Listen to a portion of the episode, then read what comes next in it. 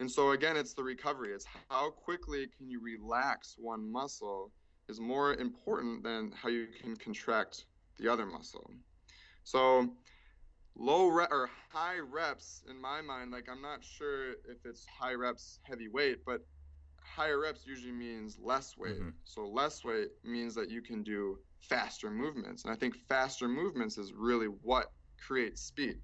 So the more you can relax one muscle with a fast movement means then, then you can go back the other way and relax that other muscle and create another fast movement. That was chiropractor Dr. Mark Wetzel speaking on training load, velocity, as well as muscle contraction and relaxation, and how it all relates to the training process. You're listening to the Just Fly Performance Podcast.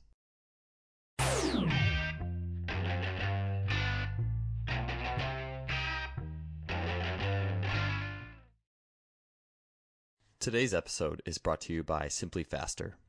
Simply Faster is an online athletic performance technology shop distributing items such as the Freelap timing system, GymAware, K-Box, 1080 Sprint, and the SpeedMat. I've gotten many of these items from Simply Faster and can confidently say that they make today's best training technology available to everybody.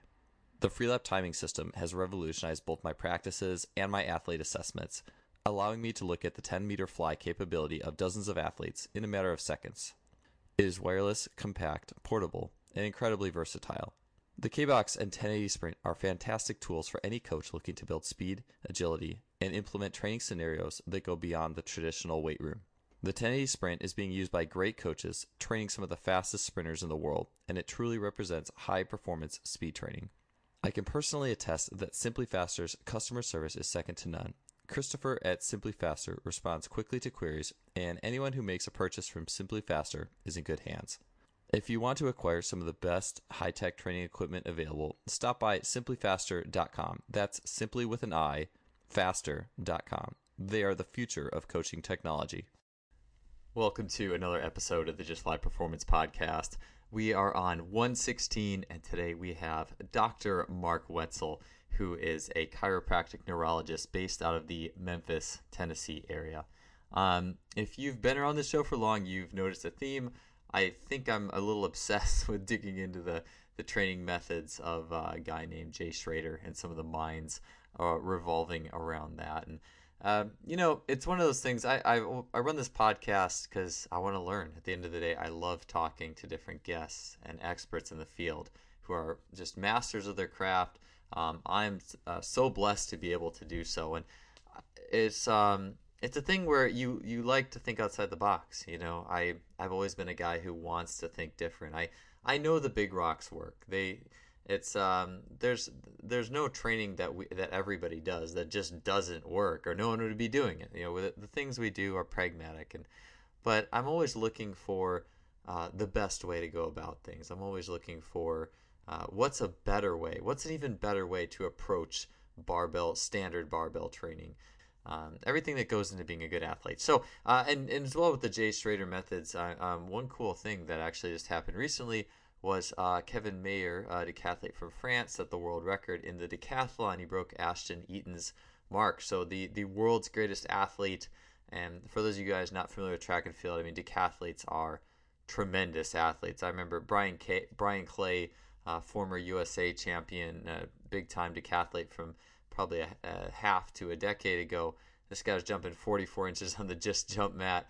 I mean, these guys are monsters, fast, explosive, uh, just fantastic athletes. And uh, Jerome Simian, who was on, I believe, episode 92, who Jay Schroeder had a big impact on his training, is Kevin's uh, strength and conditioning coach, physical preparation coach. Um, so enter Mark Wetzel. Uh, Mark, I met him just a little bit over a year ago over in Memphis, Tennessee. Actually, was introduced to him by none other than John Nelson, who is on episode 59. John, one of the most intelligent and cutting edge trainers I know, doing awesome work um, down there in Memphis. And so, anyways, was was introduced to Dr. Mark, and man, I just I'll tell you what, this guy was able to answer all my questions on the Jay Schroeder, the ISOs, um, velocity, energy systems. It's like it's like they don't teach you this stuff in school. Like you go to XPhys class and, and or even research. You, I get people asking me these questions from time to time about a particular topic, um, like the ISOs. They're like, "How do I Google this?" I'm like, "You can't. It's just not. It's just not there. You you have to talk to the people who have had that route from uh, the man himself." And again, um, I'm I'm a believer in the the core uh, foundation of the system uh, especially the the extreme isometrics and going back to that. And everyone I've talked to who's been exposed to the system, regardless of what flavor of the system they've they've used, what what exercises they've liked, they don't like, because there is a spectrum. There's things that people like and don't like, but the ISOs are a staple. And so we're going to spend a lot of time, uh, Dr. Mark and I, uh, talking about that. We're we're also going to get into some of the energy system talk associated with the long duration isometrics as well as the the inevitable topic that will come up well isn't a long hold like endurance and slow twitch and teaches you to be slow. Um, and in my experience you that's it's quite the contrary. The isos really actually help promote velocity and promote recovery and the way you feel after doing them is really fantastic and so he's going to talk about that energy systems as well as a little bit about velocity muscle contraction relaxation cycles and this was just an awesome talk. I was able to take some things that Dr. Mark had said and really immediately use them to enhance the communication style that I was um, creating, the environment I was creating when I utilized some of these tools. So, really beneficial. And I know you guys are going to enjoy this podcast. So, let's get to episode 116 with Dr. Mark Wetzel. Dr. Mark, welcome to the show. Thanks for being here today, man. Thank you. I appreciate uh, the invite. Yeah, well, hey, it was a it was a pleasure meeting you. Um, I think it was just a little over a year ago uh, down in Memphis, and we just such intriguing conversation, man. I mean, I've been I've been chasing uh, the methods of neurology, chiropractic, and, and the work of Jay Schroeder as well for a long time, and uh, it was really cool hearing you explain a lot of it. For those people out there, um, I think there's a lot out there who may not be familiar with you, what you're doing, your background. Could you explain um, how do you get into the performance field chiropractic and, and where you are now? Well, pretty much all starts back in high school. Um, I was a swimmer my whole life. I swam at Indiana University. And in high school, I was just looking to get bigger and stronger. And I went to the gym one day, I think it was a lifetime, and I was doing some um, incline dumbbell bench, right? And I was like, all right, I'm gonna do some more weight. And I put them up over my head, and all of a sudden I heard this nice little crunch in my shoulder, and I dropped the weight immediately, and I could not lift my arm above my head. And so I'm like, great. So being a swimmer, I need my arms. And so actually, I was first introduced to chiropractic at that moment. So I went to see a chiropractor, and actually, I had torn my labrum, um, but not completely. So it was definitely very damaged, but um, didn't need surgery. Um, I mean, they still recommended surgery, but I didn't want surgery. So I sought out chiropractic care, and that's when I first met uh, who is now my mentor, Dr. John Pietzola, who is uh, pretty much the foundation of what I do um, when it comes to performance and sports chiropractic and things like that. So anyways, he fixed my shoulder in about two weeks and then also introduced me to a new style of training. And so it made a lot of sense to me then, especially coming off of an injury. And so that's pretty much the basis of how I got started into chiropractic and performance and wanting to better myself and things like that. So, um, uh, yeah, back in high school, I was kind of exposed to it very young, and like that was the first exposure to chiropractic and training to me. So it's kind of my foundation, right? Sure. Yeah, and uh, great experiences to have. It's always the injuries I feel like that can create like this this quest. You know, like the person who has the perfect, happy, athletic life doesn't really get that unique experience. Yeah, yeah. I mean, season-ending injury, and it's like, wait, no, I need to swim. So you're finding anything and everything to get that fixed. yeah, no doubt. Uh, yeah, so let's dig into some some uh, I would call them interesting training topics. So isometrics, neurology, uh, I, in, after being in this industry for shoot like 15 years almost now, I, you see you see a lot of the same stuff repackaged. You know, the same you know, different ways to do a barbell complex and all these things. And when it comes to athletic performance training, though, one of the things that I've just been beyond fascinated with is um, isomet not only isometrics but but the extreme isometrics. So. Uh, like the five minute five minute lunge holds and, and these things that sound crazy and and wait isn't that endurance you know like and uh, so could you tell me about a little bit about the science of let's just even saying do an uh, doing a extreme isometric lunge hold so a a lunge, and I'll put this in the show notes too, just for people who aren't familiar with the exercise or the movement. But uh, or maybe explain like what what an extreme isometric is, and then a little bit of the science behind it. Okay, so there's a few things that you benefit from from doing an extreme isometric. Um, I think the term extreme is just a loose term, but really isometric hold is kind of the the like what you're going after. And when you do an isometric, right, it doesn't involve movement. Okay. So the bicep, let's just use the bicep and tricep for instance. Okay. One can't contract without the other relaxing. Okay. So during an isometric, you squeeze both muscles at the same time, and you're actually creating a high velocity rate by turning on and off the bicep and tricep very, very, very, very fast. And so that in a sense, is velocity training. Okay, so an isometric is really velocity training. Now, speed is developed by one's ability to turn on and off muscles quickly. Okay, it's actually more dependent on the antagonist muscle to relax than the actual muscle you're trying to contract. Okay, so back to the isometric. When you're holding a position, okay, the muscles are actually turning on and off so fast. Okay. Now, a lunge, for instance, I think the whole five minute approach is that you want to get to failure. And then also, when you fail, you want to fail in a eccentric state. Okay. Because an eccentric is relaxation of a muscle. Okay. It's lengthening. Now, if you hold something for five minutes and you slowly fatigue down, let's say during a lunge, you're actually training to slightly contract one muscle and slightly relax another muscle at each joint angle. And so when you train at each joint angle, you're actually training through the whole motion, as opposed to some people think, well, or some people when they train, they do a bicep curl, right? They squeeze at the top and then they go back at the bottom. So you're really only training the top and the bottom position. So in isometric, like I said, you're to eventually fail and fatigue the muscle. And that's what you want. But you want to fatigue the muscle at each joint angle. Okay? And so during a lunge, you eventually sink down. And so you're fatiguing and then increasing that joint angle. But you're really, if you're in perfect position, you actually are lengthening the muscle and keeping pressure off the joints. And so therefore, you're lengthening muscle. And that's all you're doing. And that's essentially I mean, what you want. You want longer muscle because then you can contract harder.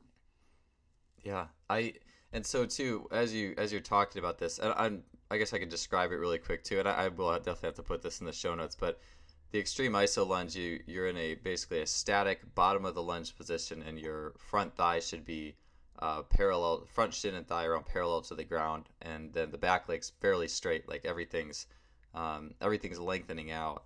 One of the things I I notice tend to notice with athletes and people I think people very often will prescribe the exercise and just let athletes go higher than parallel or something like that as you um, and I always feel like that's athletes trying to kind of weasel their way out of it or something but so basically you're not doing it right unless you're um, you're parallel or below and as you fatigue you have to go down not up to get the best um, adaptations as you you're it's like you're teaching your muscle to be longer throughout the failure points yeah, and um, a really good book explains. I think uh, Dr. Tommy Johns. He just came out with a book, and it's really simple. So our body, the human body, adapts best in certain positions, and so I think Jay usually uses those positions, and then those are the foundations of the isometric holds. So. Yeah. So it sounds position, like. Oh, sorry. Go ahead. I was just gonna say position is key. So in the position, your body adapts best in that position. So if you start to fatigue in your front leg, let's say bends forward or backwards and you're out of that 90 degrees, then you're not creating the most adaptation. So essentially you're you're putting more effort and getting less gain. Gotcha. Yeah, it's uh it's an interesting thing. I also feel like too like the the difficulty of these movements, you know, like I mean, we, you hear like the 5 minutes thing, but I it when you're describing them, it sounds like you're really not going to get the best benefits unless there is a a pretty high level of difficulty to the point where you literally can't hold the maybe the parallel position and then you sink lower like a, a few degrees, and then you can't hold that and you sink lower. Um, I mean, so it, it really, if you're prescribing these, a lunge, a push up, uh, a dip, whatever you're doing, there has to be, really for maximal effectiveness, there really has to be an element of pretty serious fatigue then. Yeah, I think the five minute just came up just because it would, you know, it sounds almost impossible. So you're going to fatigue regardless. But um, there, there's this theory, or not, not a theory. Um, uh, no, I'm not going to get into that. But the, the the point is, is that if you fatigue more, then that's actually creating more adaptation. So for someone to think that five minutes is like this magic number is kind of flawed because if you get to that point where you can hold it for five minutes, you're only fatiguing one time. And if you can fatigue multiple times in that five minutes, you're creating more adaptation. So again, five minutes is just kind of this loose term that has been thrown around like you need to get to five minutes, but I don't think the time really matters. Yeah, well, that yeah, that's a good way of putting it.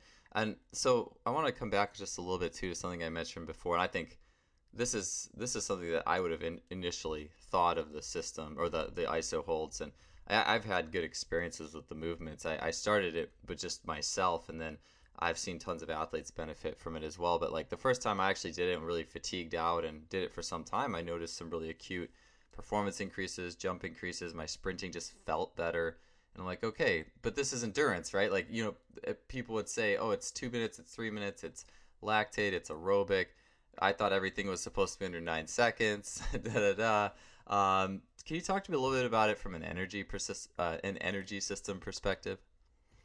Yeah. So, just some brief background. You know, we have four energy system cycles that we um, we cycle through, and it goes in a linear order. So we start with the ATP, so the initial muscle contraction, and that lasts about two to three seconds. Um, once we essentially get into the next one, that's the anaerobic phase.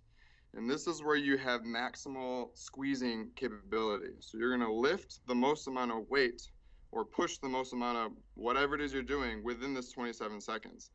And then once you fatigue out of that, then you go into the aerobic phase. And this is the one where the humans usually last the longest. Okay, it's the most efficient. This is why we can walk for days on end because it recycles itself very easily. And then the last one's the lactic acid cycle.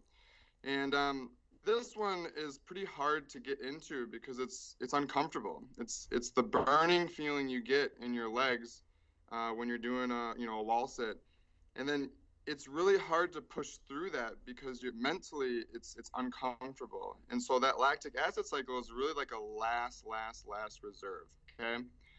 Now to get to the lactic acid cycle means that you need to fatigue the three previous energy cycles okay? You can't just jump to it. They all go in order. So once you fatigue one you go into the next.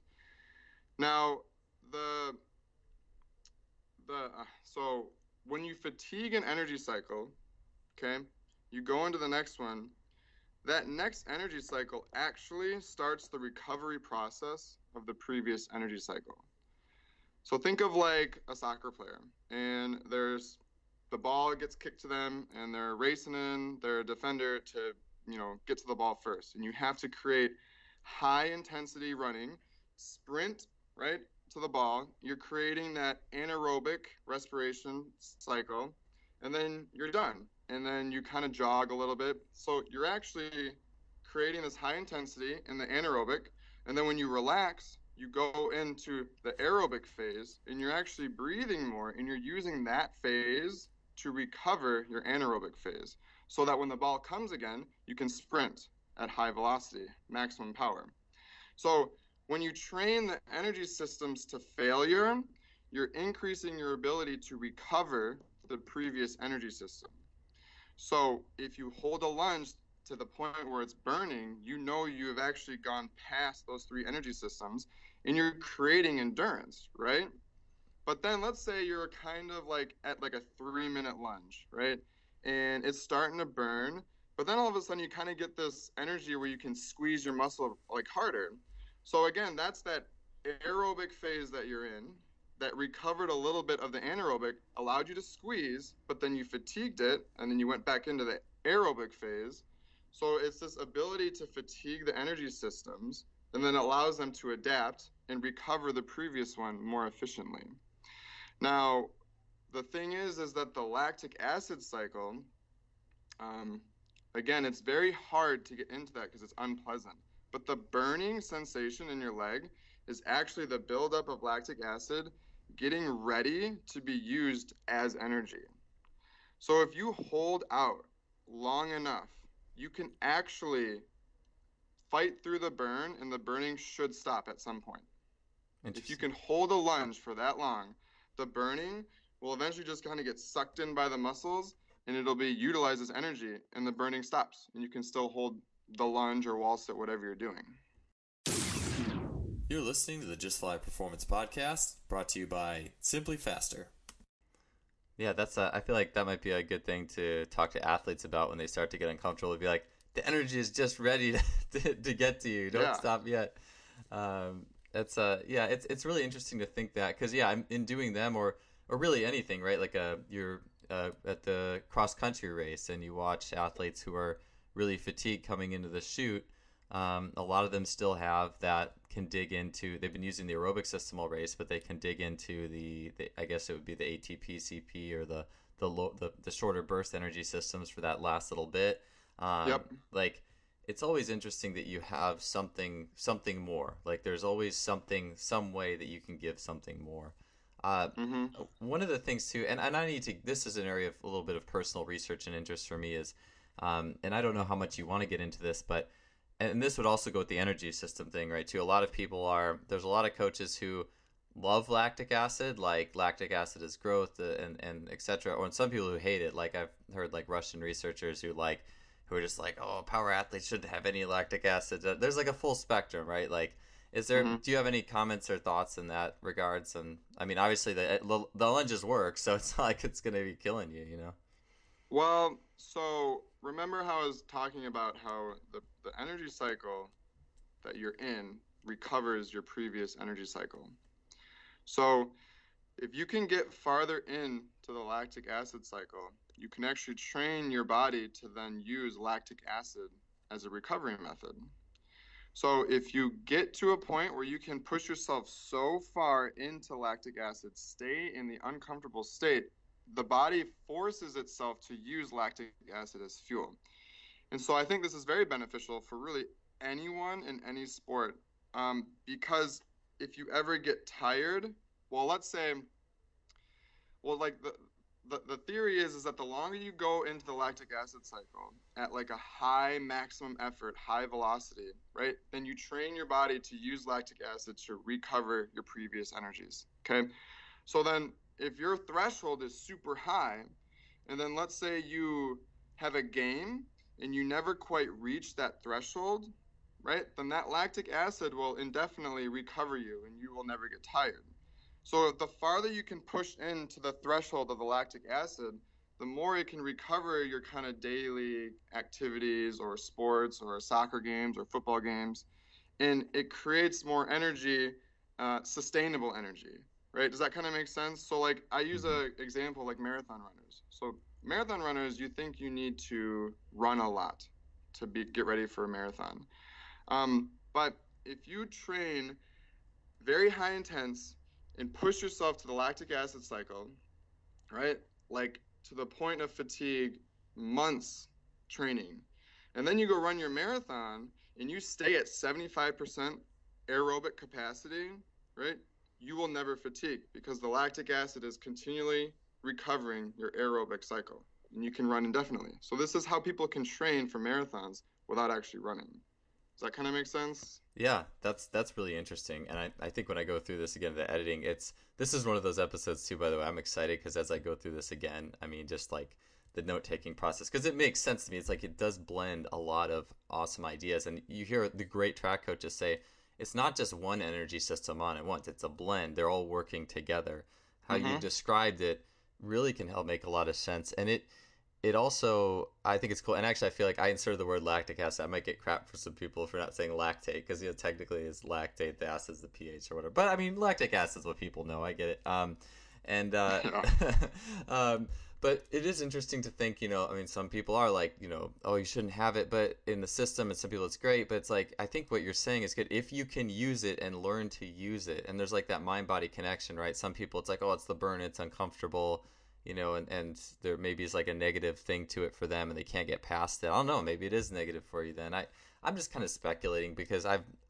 in the, in, I've never had a problem with, um, well the isos but then a small amount of lactic or lactate uh, lactic acid based workouts in my work. I've never had a, a problem with it a, from a power perspective. Um, i just i just think it's all really fascinating. Yeah. Well i mean like i said i i don't see how it, it couldn't benefit anyone. You know what i mean? So why wouldn't you want to train that system? Because you know another thing that you know i'm not sure really know or how we know why but you know, when you go into those extreme isometrics, and if you are somehow, if you get into that perfect position, right, and you're at the bottom most lengthened position and you're able to hold that, it actually trains the whole range of motion through that. Okay, so you only need to train one position, like a bench position, at the bottom position, and it'll essentially train the whole range of motion. And so, same with the energy system. If you train that lactic acid, it's going to train all the ones before it too. So it's going to benefit any sport. Yeah, I I do think one of the things that I have always enjoyed from what I've heard of Jay's system is the the simplicity of it. Just like fo- making something really simple really intense like let's focus on something really simple and get as much out of this as we possibly can before we just try to go eight different directions and uh, that's always it's always been something that I've I've enjoyed. Uh, one of the questions too, I, I, suppose it fits on the same line too, is um, the higher repetitions and, and, why can that potentially be fine when developing speed? Uh, maybe this is the same thing, honestly. Doing like doing the or let's just say not even an iso but if you're doing like a russian lunge jump for two minutes or something that's really long like you're doing a russian lunge and you're doing a minute or two of it and you're getting really tired um, you know we, would say oh this is plyometric so it should always be short. Um, does this kind of fit into the same thing with the energy systems and trying to maintain that? Um a little bit. So why does high reps increase speed? And so I wouldn't say high reps. It's just it's it's how fast you do a rep mm-hmm. because speed totally depends on or the the contraction of one muscle depends more on the relaxation of its antagonist. Okay? So if you're doing something slow, then you're essentially training the body to relax that that antagonist muscle slow. So if you do something that's higher reps, you're usually less weight and so you can increase the velocity.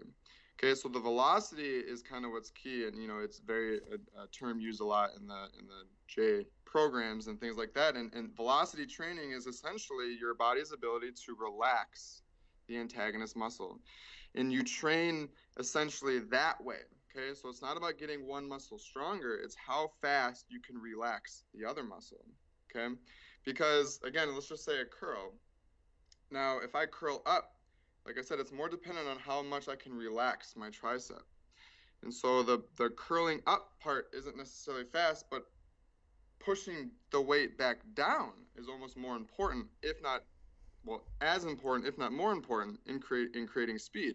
So when you do these Russian lunges, right, you're essentially moving your feet back and forth. So you're turning on one muscle, but relaxing the other, and then vice versa when you switch the positions.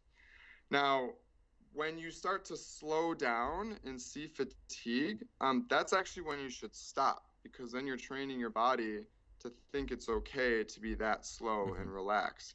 And so again, it's the recovery. It's how quickly can you relax one muscle is more important than how you can contract the other muscle.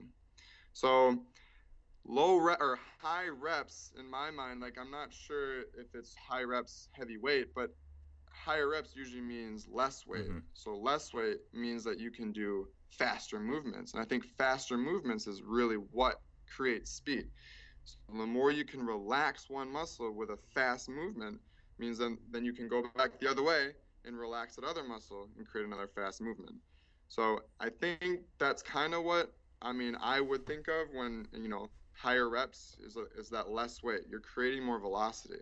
Yeah, I I look at it like um, and I think there's different spectrums of exactly, you know, some people tend to be more low rep people. Some people tend to do better at higher rep, depending on just a few things in just the gen- very general sense. But I've always felt like the only high rep stuff in terms of uh, the only high rep or longer duration stuff that I've ever felt a real benefit from is speed stuff. It's like like doing like the Russian lunge for like a minute or something something where there's always a maximal intention, there's always a maximal contraction. It's almost like you pick up a potentiation from it, or even running I remember I used to, I haven't done this in at least 10 years. I used to have to run 400s, repeat 400s my freshman year um, of college, which I absolutely hated as I was a high jumper too. I'm like, I don't really see the point of this. But I always felt like that third or fourth rep, like it went three minutes rest, like the first 50 meters just felt better and better and better. It's almost like the muscles were learning to relax themselves a little more throughout the, the performance of mm-hmm. it and I feel like that's like the big thing. There's a there's a cool book that I think is one of the most underrated in the field. It's called Explosive Jumping for All Sports by Tadeusz Starzyński. This Polish guy was like the late '90s, and one thing that he said that I've always had a lot of value on. He said he talks about just like tempo sprinting, like just going out and doing eight two hundreds, and most people would be like, "Well, it's dumb," or "It's not." You know, it's not as fast as you can, but he always talked about it for people with more muscle mass. It helped them to relax their muscles more. And Charlie Francis talked about a neuroelectrical benefit. And I just think about that, like as long as it's a high velocity or a good velocity with the repetition to it, that the the relaxation element, like you were saying, like being able to inhibit, um, could override the fact that oh, this is endurance. Like oh, like that's a yeah.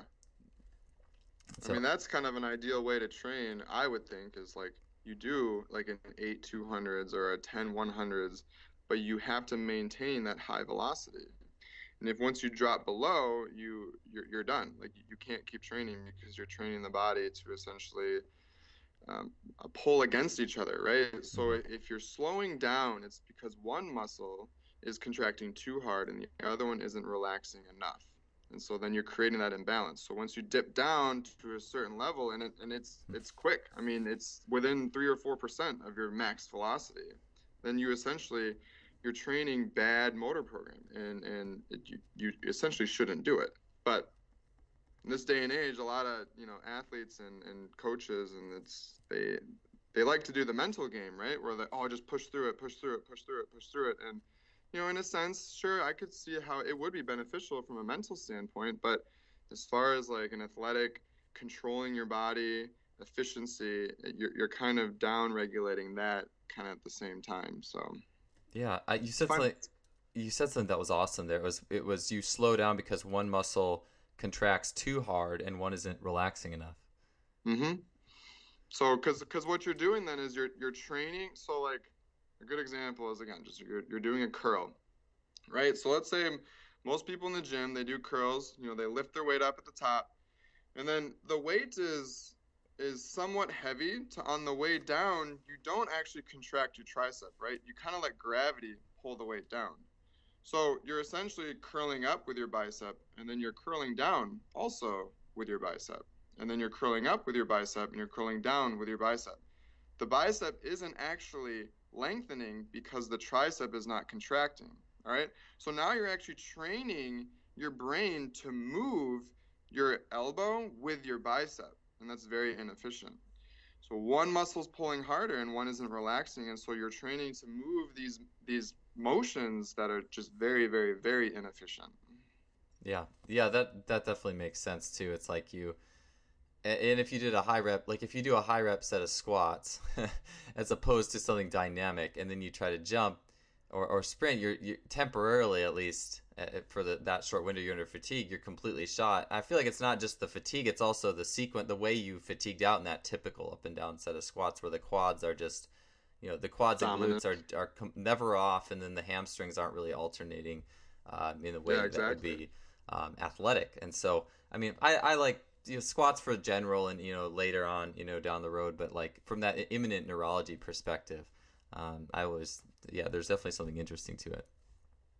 Yeah squat is a pretty complex movement and it's a lot of pulling and relaxing and, and pushing and, and, and your body gets confused and it creates a lot of compensation if you don't do it right. Unfortunately everyone always looks for those numbers though right? Oh how much can you squat? How much can you bench? Mm-hmm. how much can you deadlift? And it creates a, a lot of compensation that is it's hard to eh, you spend more time undoing than than creating benefit. But I mean, undoing is doing good too. But you you could do a lot more if if you just gave up the fact that people need to squat. I mean, how often do you know in a soccer game or, or volleyball game or, do you squat? Like never, right? It's all about how can you translate what you do in the weight room to be on the field and a squat necessarily it doesn't do that. Now if you're just doing it for general fitness to get a good pump and workout then yeah squats are great right? It's a good full body movement you get a lot of out of it but from a sport perspective it's just unfortunate that people look for those numbers but yeah i think to me it's like getting a, a big squat just for the sake of getting one. Like i want people to squat and deadlift big but not because i train them like a you know typical powerlifter to get there. I want them to get there because we did uh, explosive powerful work we hone the position, the, you know, the isometrics.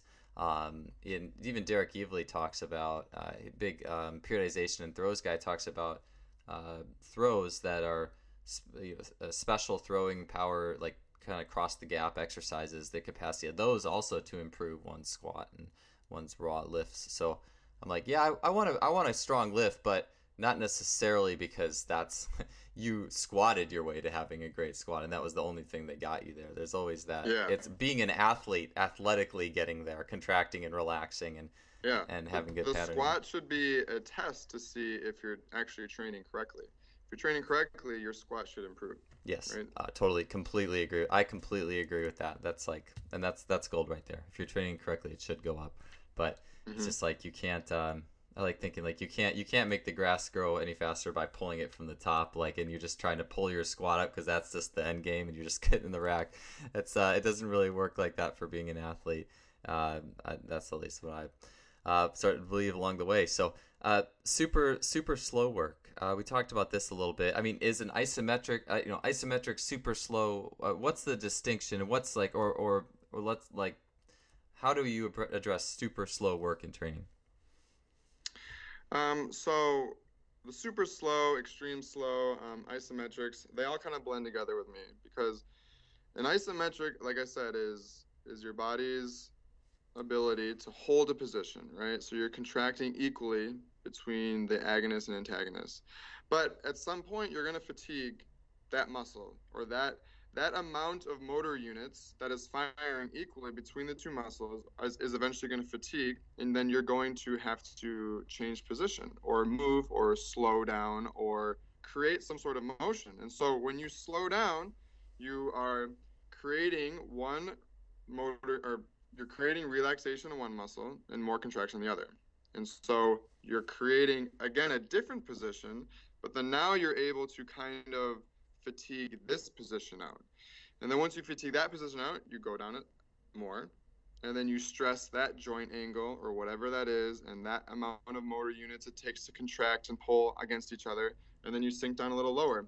So the longer that you can stay, or essentially the slowest possible amount you can move, is better because you want to fatigue out the muscle in kind of each range of motion. And so that's going to create um, the balance of when you're translating onto the field because you know we're always moving around and so you want to be just as strong at a 90 degree as opposed to maybe 180 degree or whatever position you have to be in. You know wherever that ball is landing you want to be able to catch it at that position and not just train one position. Does that kind of make sense? Yeah. Yeah. Cool. Yeah i know um something that was interesting to me too and, and i found this when i was uh, came and visited you and you hooked me up to the old arp wave and and got like the resistance on my hamstrings and then had me do a squat. And I was you know go down you know just body weight go super slow on the way down take 30 seconds and, and just really contract your hamstrings which actually has a lot to do with um, something else I'm um, working in called Postural Restoration Institute and the way they teach squatting um, which or people who have been through the system. It's like it's always cool to see these great minds collide in this stuff.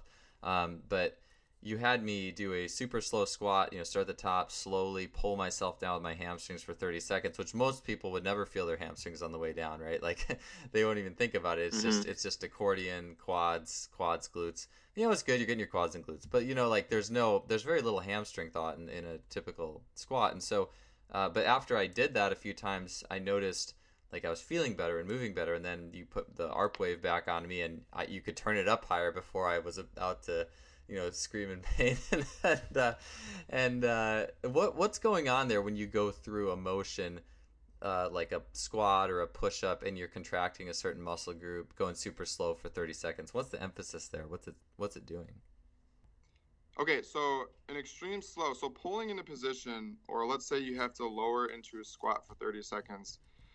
Um, so this is extremely beneficial because remember one muscle contraction relies on another ability's muscle to relax and so if you're contracting one muscle it's actually forcing the other muscle to relax. Okay.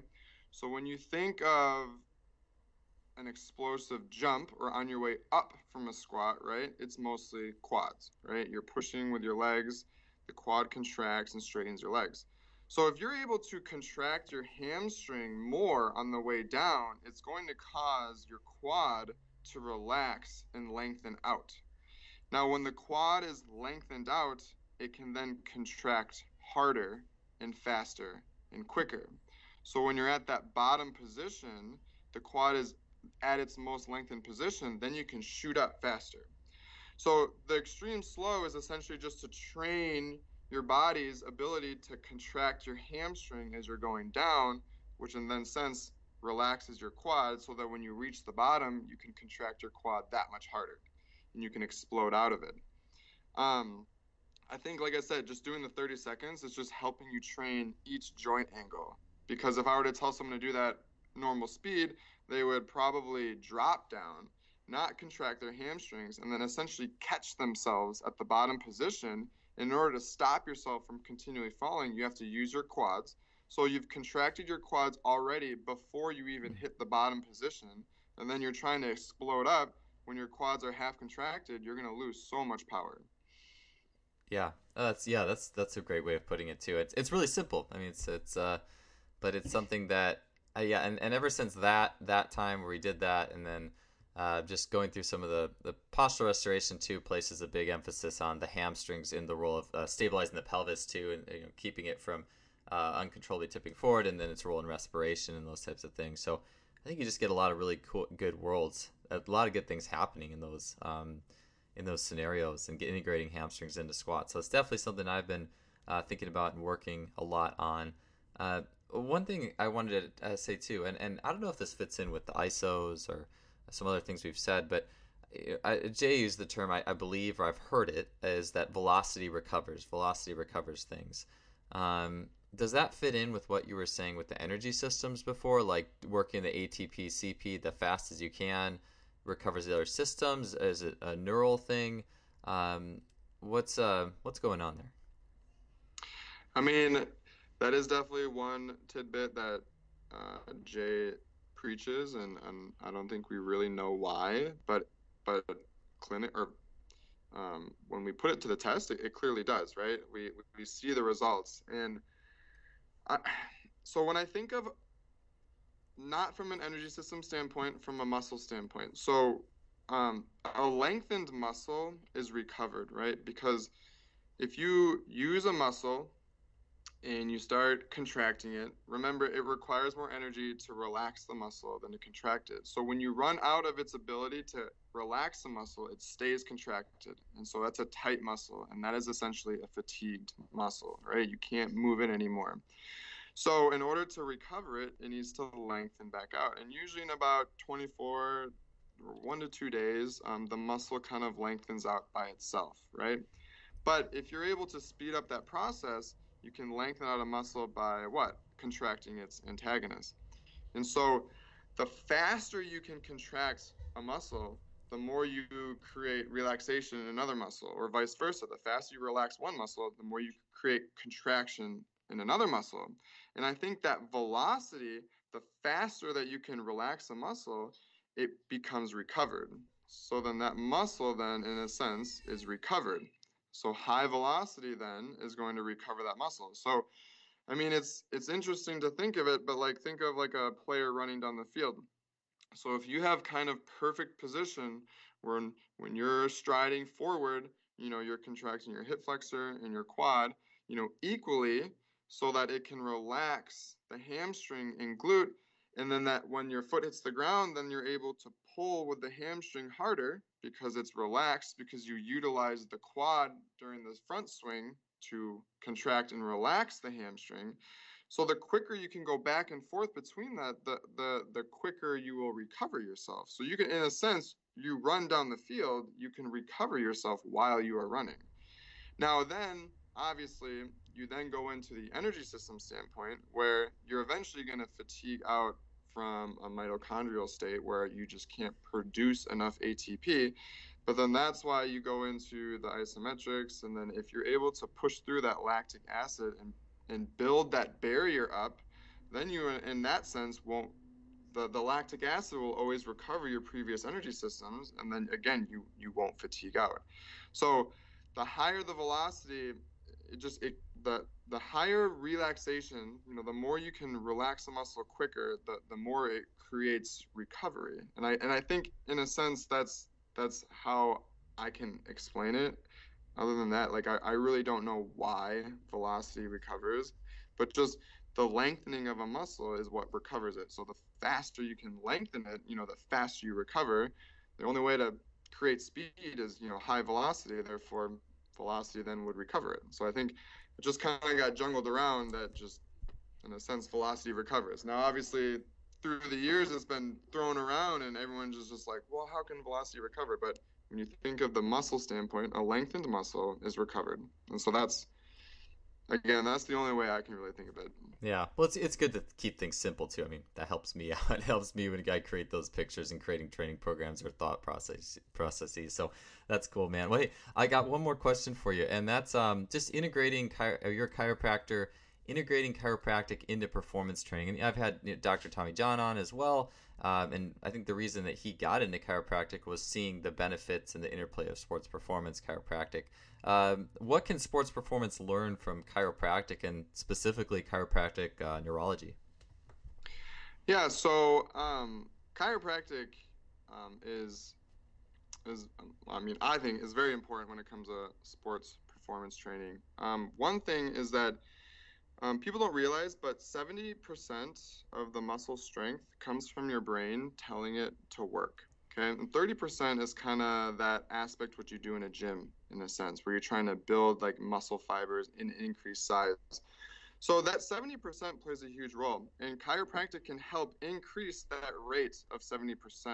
Right? An adjustment to me, again, you create a very high velocity and an adjustment creates a lot of velocity which then creates a lot of feedback back to your brain and so if you can adjust people in certain ways where you can start to activate or strengthen certain pathways back to your brain it increases the amount of motor units that you can produce and go back out to your muscles and essentially get you to um, control your muscles better being able to turn on and off muscles quicker. And so chiropractic is just a is a helpful tool that you can use to increase that you know the velocity, strengthen pathways, the neurological feedback that you send to your muscles, the motor units. And so you can kind of go about it two ways, and you can you can incorporate chiropractic in in an in a training session where where you can kind of work specific movements and really strengthen certain pathways and get things working properly which is kind of more like a high level intensity training or just simply making sure that your your muscles are firing like before a game or after a game to help recover to, to control your body better relax those muscles. And so chiropractic is i mean we're just scratching the surface of chiropractic and, and, and performance. And i think um, the, the neurological standpoint is, is all about strengthening those pathways just so that you can control your body better. And the only way you do that, or one way you do that, is with an adjustment. An adjustment, you can move the body quicker than you can move it yourself. And so you're creating more feedback because you can't move it yourself that fast. But with an adjustment, you can create really, really, really, you know, high amounts of feedback. And so that's how you can kind of integrate it with it with the training or recovery or or being proactive with it. And and like I said, it's it's we're really just scratching the surface. So I mean, it can go a lot of different ways. So. Yeah, the future of the field, I think, is just really exciting, especially as more of this interdisciplinary uh, system, these worlds are colliding on each other that are really helping and impacting each other. Uh, Dr. Mark, where uh, if people want to catch up with you, is there anywhere people can find you on the internet or social media or anything? Uh, yeah, um, I definitely have an Instagram, uh, Facebook. Um, I have uh, my own clinic here in Memphis, Tennessee. It's called New Era Chiropractic. Um, websites newerachiropractic.com. My Instagram is Doc Mark Wetzel. Um, Facebook is Mark Wetzel. Message me. I, I'm pretty good at responding, so Awesome, man. Well, hey, Dr. Mark, thank you so much for being on today. I really appreciate talking to you this morning. It was really cool. So, um, thank you again. Yeah, thanks for having me.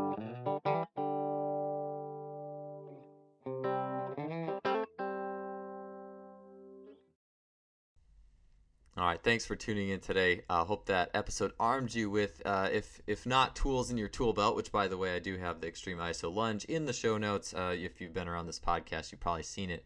Um, but also just ways to coach it and teach it. It's it's not uh, what you do; it's it's how you do it, right? Like that's where the rub is. That's what makes that's what distinguishes the great from the elite. And um, I know that for myself, and I'm sure you, there's there's just new ideas and thoughts on how to you know, fail down. If you're going to do the ISOs, fail down. Don't cheat up.